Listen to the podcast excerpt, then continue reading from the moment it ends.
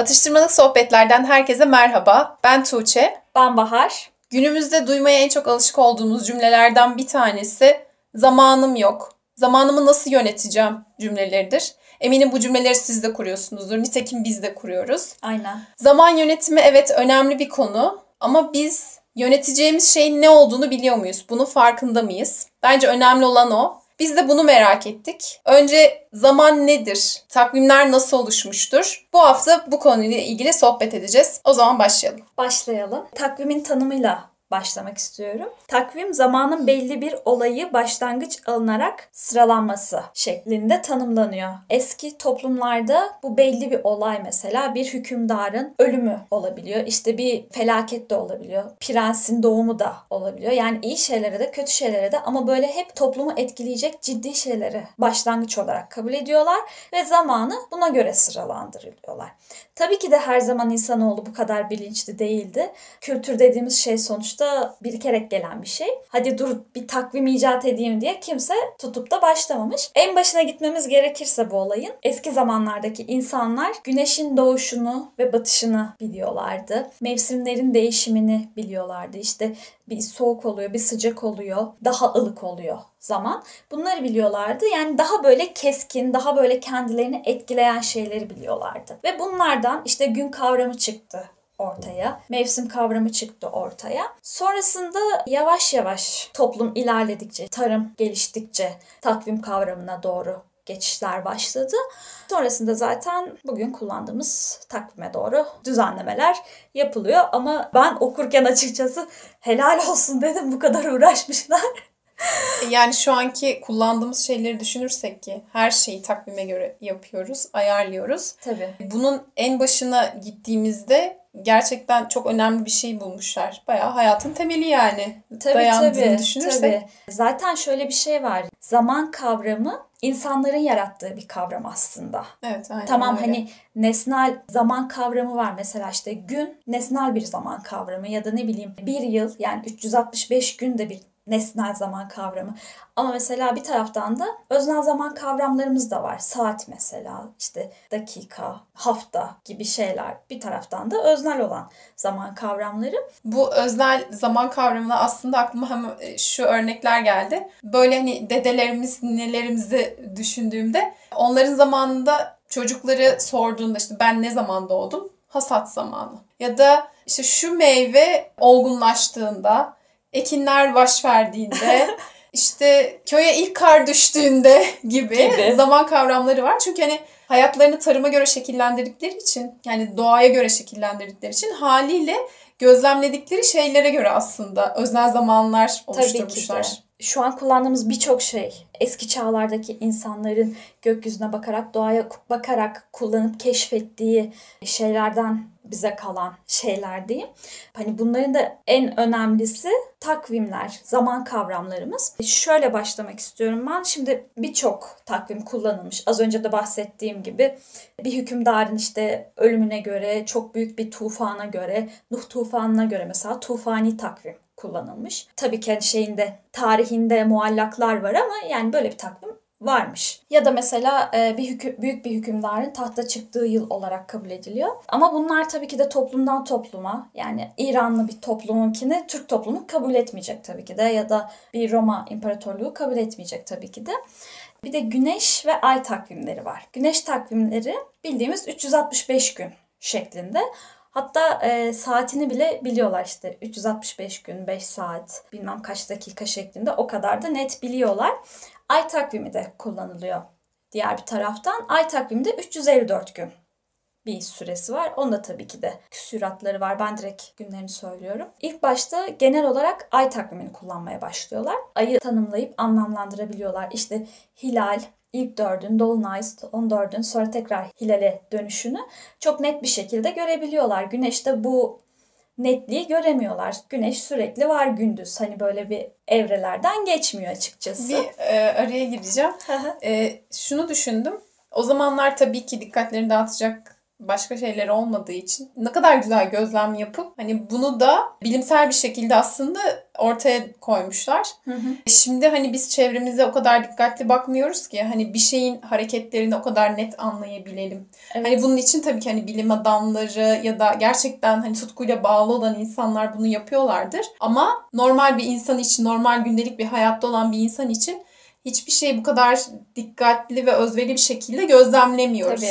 Ay doğmuş mu, batmış mı, işte şekline, şemaline. Yani bunlar bizim için çok önemli değil. Çünkü rahat evlerimizdeyiz. Yiyeceklerimiz rahatlıkla önümüze geliyor. Yani güneş her zaman doğuyor, her zaman batıyor. ay, ay her zaman orada. hani artık o kadar kanıksıyoruz ki yani başka olabilecek bir şey yok gibi düşünüyoruz. Aynen, aynen çok kanıksıyoruz. Ee, ama bir de şöyle bir şey var. Yani tabii ki de eski insanların, eski toplumların bizim kadar dünya ile ilgili bilgileri yoktu belki de. O yüzden hani biz ilkokulda işte dünya güneş etrafında döner ay dünyanın uydusudur diye başlıyoruz öğrenmeye. Hani fotoğraflarını falan görüyoruz, videolarını izliyoruz. Bu nedenle çok daha kolay bildiğimiz, öğrendiğimiz için de belki o kadar merak duymuyor da olabiliriz onlara.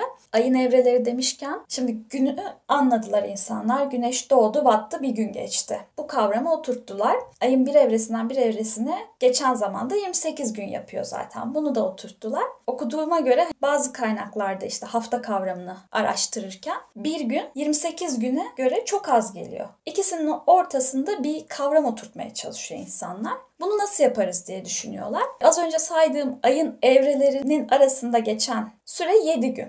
7 günden dolayı bir haftayı 7 gün olarak tanımlıyorlar. Dilimize hafta kelimesi Farsçadan geçmiş. Farsçada 7 heft demek. Başka kaynaklarda ise farklı farklı rivayetler okudum tabii ki de hafta neden 7 gün şeklinde okuduğumda.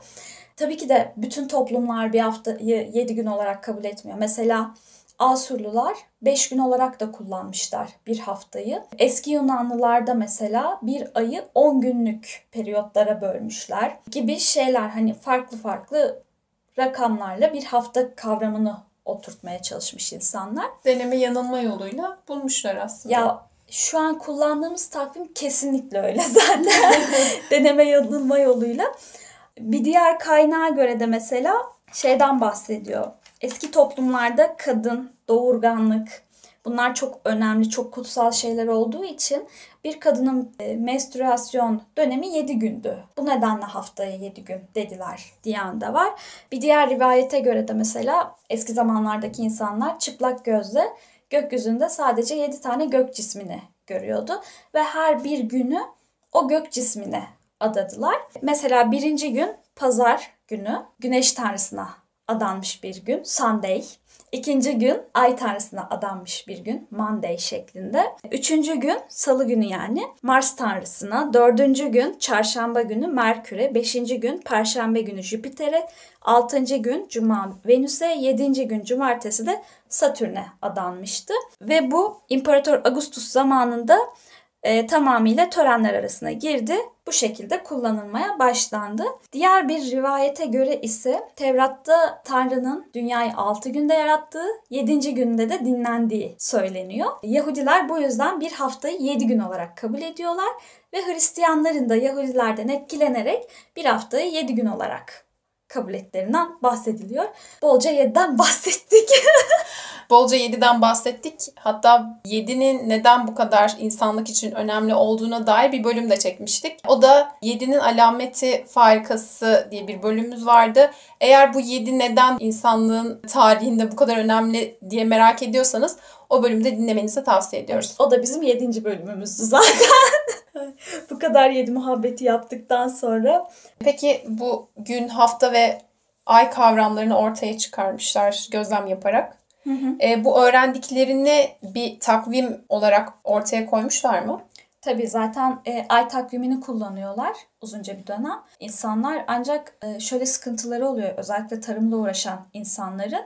Aylar kayıyor zaten ay takviminde. Mesela ay takviminin kaydığını şuradan anlayabilirsiniz. Her yıl Ramazan bayramı ve Kurban bayramının tarihi kayıyor bir 10-11 gün şeklinde kaymalar oluyor. Bunun nedeni zaten sabit mevsim, sabit bir ay zamanı uygulayamıyorsun aya göre. Tamam hani ayın evrelerini görüyorlar ama sürekli değişen bir mevsim, sürekli değişen bir ay kavramı oluşuyor Hı-hı. ay takvimine uygun yaşadıklarında.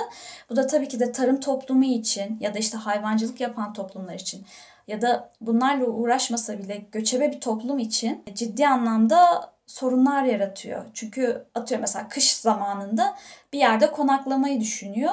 Ona göre kendini ayarlayacak. Yolunun programını ona göre yapacak belki. Ama ay takvimine göre yaptığında bir şeyler şaşırmaya başlıyor. Sonrasında böyle bir güneş takvimine dönüş oluyor. Güneş takvimi açıkçası ne zaman bulunmuş çok emin değilim ama 365 günü biliyormuş insanlar. O zaman da nasıl biliyorlar onu da bilmiyorum. Yani aylardan önce aslında 365 günü öğrenmişler. Tam o kronolojik sırasını bilmiyorum. Hı hı. Ama yani çok eski zamanlarda da güneş takviminin bilindiği biliniyor. Hatta bu güneş takvimiyle ay takvimi arasındaki uyumsuzluğun milattan birkaç yüzyıl öncesinde de fark edildiği düşünülüyor. Çok zekiymiş insanlar. ya kesinlikle zaten bizden çok daha zeki oldukları kesin yani. Ha dediğim gibi güneş takvimine geçiyorlar artık. Güneş takviminde ben Türklerin kullandığı güneş takviminden bahsetmek istiyorum. Türklerin kullandığı güneş takvimi 4 güneş takvimi var.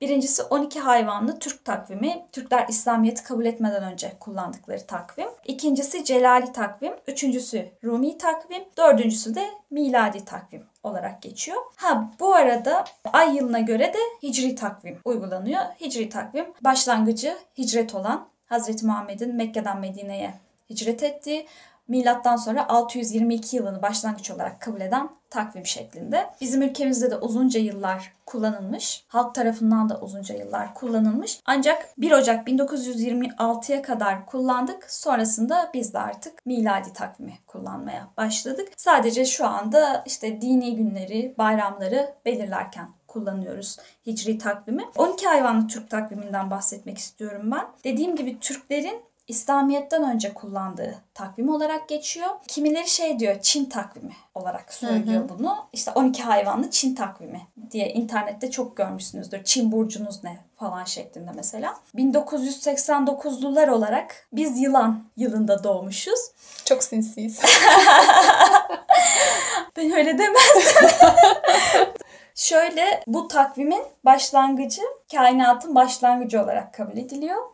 O yüzden yıllar işte şu an mesela 2019 yılındayız ya o şekilde anılmıyor. Hayvan isimleriyle anılıyor ve her 12 yılda bir tekrar bir döngü oluşmuş oluyor. Mesela ilk yıl sıçan yılı, sığır yılı, pars yılı, tavşan yılı, ejderha yılı, yılan yılı, at yılı, koyun yılı, maymun yılı, horoz yılı, köpek yılı ve domuz yılı şeklinde birbirini takip ediyor bu döngü. Peki neden bu hayvanlar seçilmiş? Onunla ilgili bir bilgi var mı? Büyük ihtimalle hani baktığımız zaman rahatlıkla etraflarında görebildikleri hayvanlar sadece ejderha hariç. Bu da büyük ihtimalle mitolojik olarak anlam evet. yüklemişlerdir ona da. 12 hayvanlı Türk takvimi iki çeşitmiş. Birincisi bilimsel olarak kullandıkları bir takvimi var yine. Diğeri de halkın kullandığı bir takvim. Bilimsel olarak kullandıkları takvimde bir yılın içerisinde 24 ay var. Yani bir ay 15 günden oluşuyor şeklinde. Halkın kullandığı takvimde ise yine bir yılın içerisinde 12 ay var şeklinde. Çinliler ve Tibetliler de kullanmış. Çinlilere milattan sonra 48 yılında Türklerden geçtiği söyleniyor bu 12 hmm. hayvanlı takvimin. Sonrasında Hitler İslamiyet'i kabul ettikten sonra kullandıkları takvimlere gelirsek eğer. Celali takvim var. Büyük Selçuklu sultanlarından Alparslan'ın oğlu Celaleddin Melikşah'ın ismine ithafen yapılmış bir takvim zaten. Hı hı. O dönem İran'da hüküm sürmekte Büyük Selçuklu devleti. İran'da da hüküm sürmekte diyeyim. Ve İran'ın takvimleri biraz baktım böyle gerçekten o kadar çeşitli takvimleri var ki çok karmaşık. Sultan Melikşah zamanında İran'da yaşayan çok çok çok önemli ve çok sevdiğim bir insan var. Ömer Hayyam ünlü filozof, şair, astronom kendisini çağırıyor ve diğer astronomları da çağırıyor ve bir takvim yapmalarını istiyor onlardan. Onlar da bir takvim yapıyorlar. Güneş yılı esasına dayanan bir takvim. Yine 365 günlük bir takvim açıkçası. Sonrasında da kullanılmaya başlanıyor ve Celalettin Melikşah'ın öncülüğünde bu yapıldığı için de ismi Celali takvim olarak anılıyor. Başlangıç tarihi 1079 kabul ediliyor.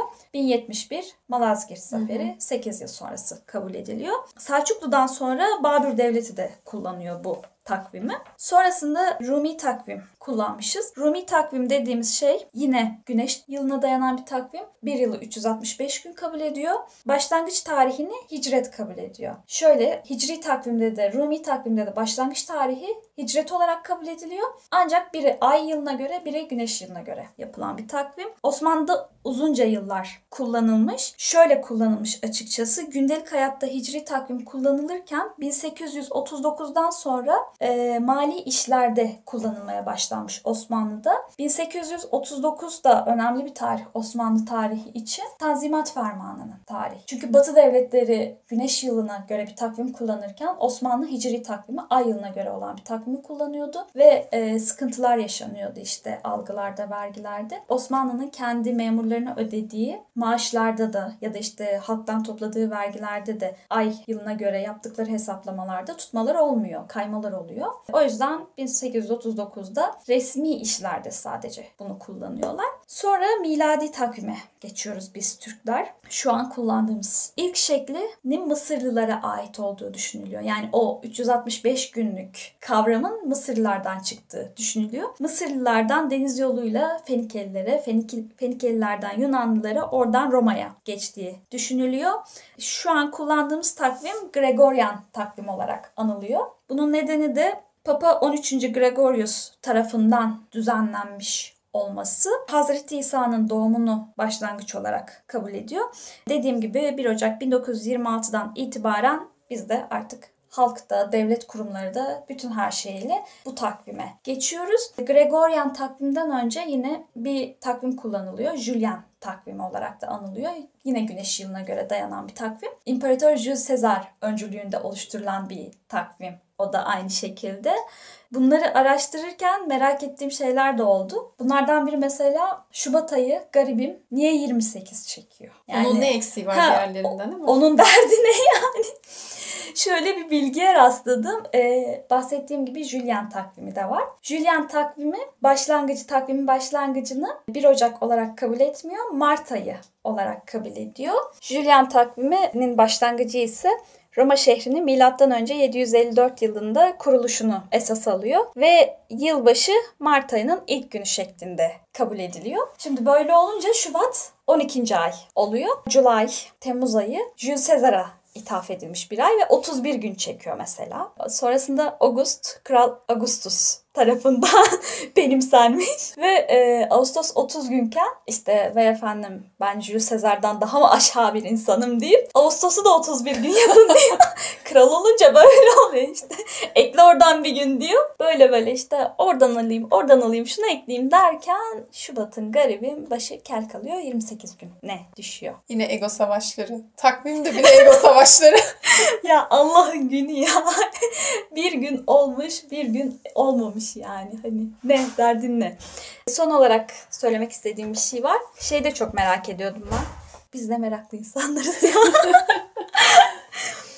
İşte niye 60 dakika, 60 saniye, 60 salise şeklinde gidiyor? Hani niye 50-70 falan değil diye düşünüyordum. Bunun nedeni ise yine ta eski bir uygarlığa Sümerlere dayanıyor. Sümerliler matematikte 12'lik ve 60'lık sistemi kullanıyorlar. Mesela ayın bir yılda gerçekleştirdiği döngü 12, zodyaktaki yıldız kümesi 12, güneş sistemindeki Sümerlere göre gezegen sayısı 12'ymiş. Bu yüzden 12'lik sistemi kullanıyorlar. 60'ı nasıl bir kutsallık yüklediler ya da neye bakarak 60'ı kullandılar bilmiyorum. Belki de 60'a kadar saymayı biliyorlardı.